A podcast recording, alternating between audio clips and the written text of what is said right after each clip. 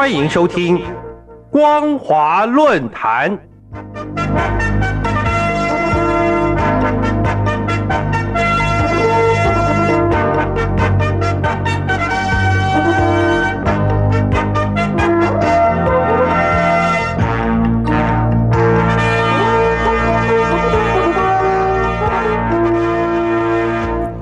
听众朋友您好，欢迎收听光华论坛，我是黄轩。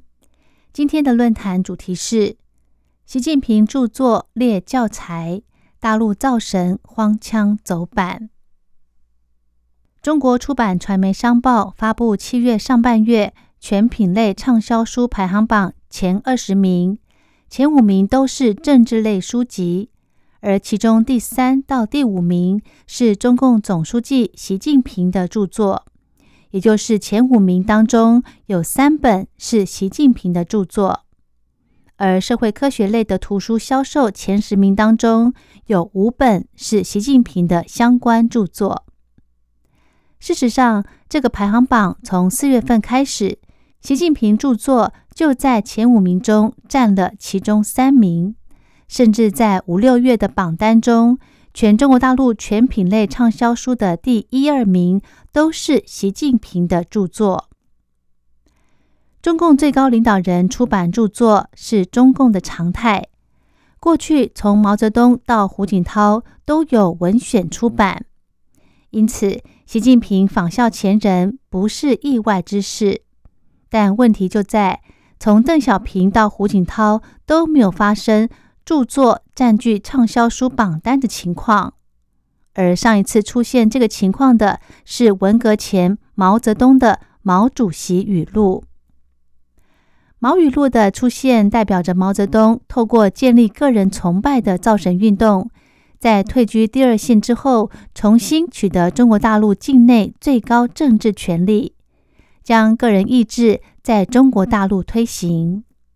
也因此。在毛泽东之后的历任中共领导人，虽然政治宣传多少带有个人崇拜性质，但都有所节制。而这些节制，在习近平二零一二年就任中共中央总书记之后，开始逐渐消失。二零一七年，中共十九大通过以习近平命名的《习近平新时代中国特色社会主义思想》。写入中共党章。二零一八年召开的十三届全国人大第一次会议上，将习近平新时代中国特色社会主义思想写入中华人民共和国的宪法当中。二零一九年推出学习强国 APP，以便中共党员学习关于习近平的言论与观看习近平的相关新闻。但事实上，中共利用党国体制逼迫党员，甚至非党员需要每天使用 APP 并取得优异分数，如果不遵从，就会面临处罚。而在中共官方媒体工作的记者，也都必须通过学习强国的培训考试，通过后才能申领新版的记者证。考试内容包括。习近平新时代中国特色社会主义思想，以及习近平总书记关于宣传思想工作的重要讲话，这些与新闻报道无关的政治内容。二零二二年，中国大陆中央电视网站特别介绍“人民领袖习近平”专栏的特稿，强调习近平具备大国领袖的魅力。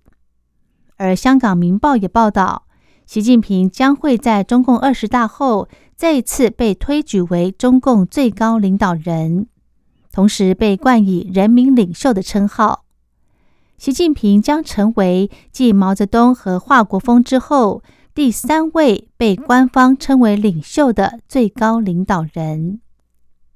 而中共的宣传机构将会为习近平宣传“一个国家、一个政党、一个领袖”至关重要。习近平会终身保持最高的政治影响力。四月十号，中共中央通令全中国大陆民众要学习新出版的习近平著作选读，同时要求各高校把这本著作作为师生理论学习教材，而这也是习近平的著作占图书销售前五名的根本原因。中国大陆这种热衷推习近平的个人崇拜，有习近平的个人因素以及中共政权结构上的系统性问题。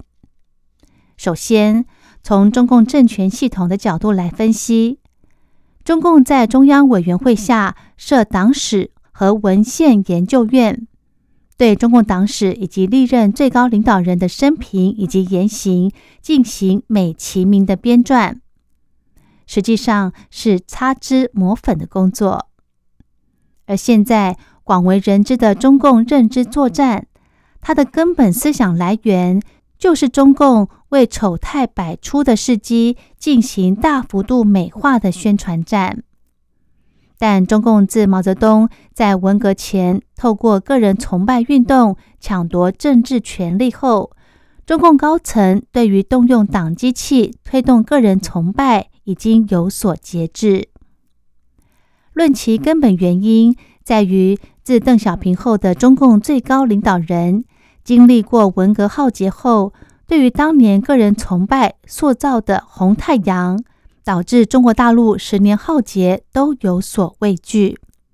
从而降低透过党机器进行个人崇拜工作，而这也反映出中共体制上的问题。最高领导人的个人好恶是会直接影响到整体的政治风气，而习近平同样经历过文革浩劫，为什么不像前几任领导人一样呢？